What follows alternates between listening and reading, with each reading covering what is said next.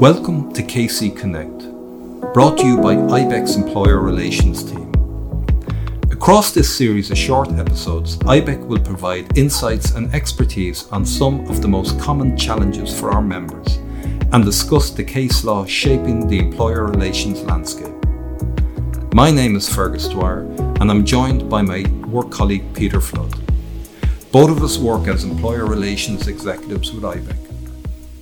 For the next 10 minutes or so, the two of us will discuss the subject of reasonable accommodation and what it means in practice for employers.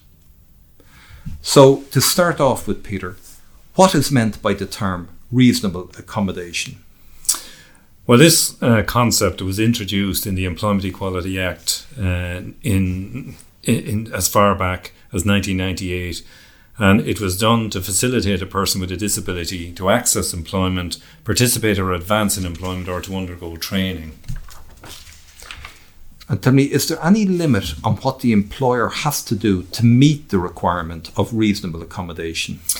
Well, the legislation states that the employer is not required to do anything if it would impose a disproportionate burden on the employer. And uh, what do you mean by that, a disproportionate burden? Well, that includes the financial and other costs, taking into account the scale and the financial resources of the employer and the possibility of obtaining public funds or other assistance. So, in effect, it means that the bigger organisations which have more resources have to do more. So, is this all about money? No, it's a good question, Fergus. Um, the Act talks about appropriate measures also and that includes things like patterns of working time, even working from home, and uh, distribution of tasks. So it's not all about kind of the costs and the finances involved in adapting a premises or equipment. You referred to distribution of tasks as something to consider. Are you saying an employer be required to excuse an employee from performing some parts of their job?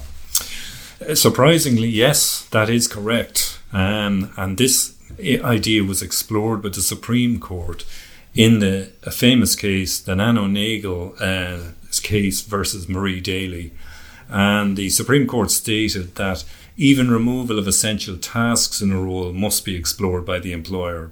So, for example, you must seek to see if you could redistribute those tasks to other workers and in this discussion, you'll see that we'll come back time and time again to the Supreme Court decision in the Nano Nagle case. So, does this require creating or giving the employee with a disability another job? No, Fergus. Uh, this was also explored by the Supreme Court in the Nano Nagle case.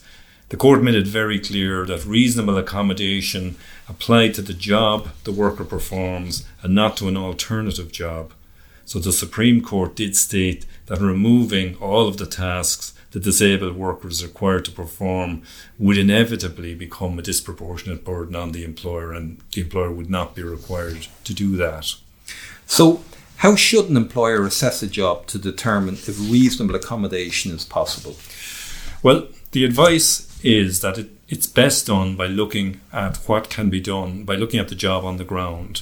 So you see, seeing that job carried out through observation, engaging with a worker who's an expert in that job, and getting that person to demonstrate the work. And this can define the nature of a post much better than any contract of employment might state or any uh, paper job description.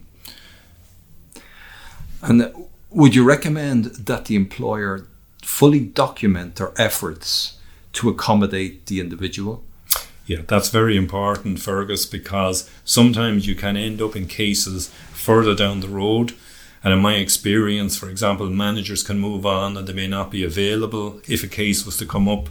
And so that documentary evidence kind of could be very important to you many, many months down the road if this issue was to ever end up kind of in becoming kind of a case before the WRC or the Labour Court. And what about investigating accommodations the employer should carry out? Well, the employer would normally be expected to make adequate inquiries to establish the factual position in relation to a worker's capacity to, to do the job. And this involves looking at medical evidence to determine the level of impairment arising from the disability and the likely duration of the disability. Uh, and with that evidence, then the employer then has to see if it's possible to reasonably accommodate the worker concerned. So, so you're talking about carrying out inquiries in relation to the actual role and so on. What about the obligation to consult with the worker. Is there an obligation to do so during the investigation of any accommodations? Um, there's no actual obligation to do so, but failure to consult with the worker on reasonable accommodation, it, you know, it's not a cause of action by itself. But the Supreme Court, in this famous Nano Nagle case, did refer to the importance of fair procedures where employment is at stake, and it noted that a wise employer will provide meaningful participation in the process to determine if reasonable accommodation is possible in the circumstances. And the Labour Court, for example, has stated that engagement by itself is a mean you know engagement is a means to an end rather than an end in itself and the end is achieved when the person with a disability is placed in a position where they can have access to or the case may be participate in or advance in the employment or to undergo training. So, in conclusion on this point, it's not mandatory to engage with the worker, but the good advice is that engagement with the worker take place. To do so. Can you pay a worker with a disability less if they cannot do a similar amount of work reasonably expected of a worker without a disability? Yes, Fergus, um, that is uh, possible. There is a specific provision in the uh, employment equality legislation to permit a worker uh, um, to be paid at less kind of the full rate kind of for the job where they're working kind of at less less productivity level, lower speeds, etc. So that is something again that the employer can explore as a part of a reasonable accommodation option in relation to saying can they facilitate a person with a disability in relation kind of to the employment that they've been uh, that that they're that they're uh, required to do. Very good. And tell us, Peter, is there is there an onus on a prospective employee to inform their potential employer of his or her disability? No, um, that's not an obligation, so it isn't.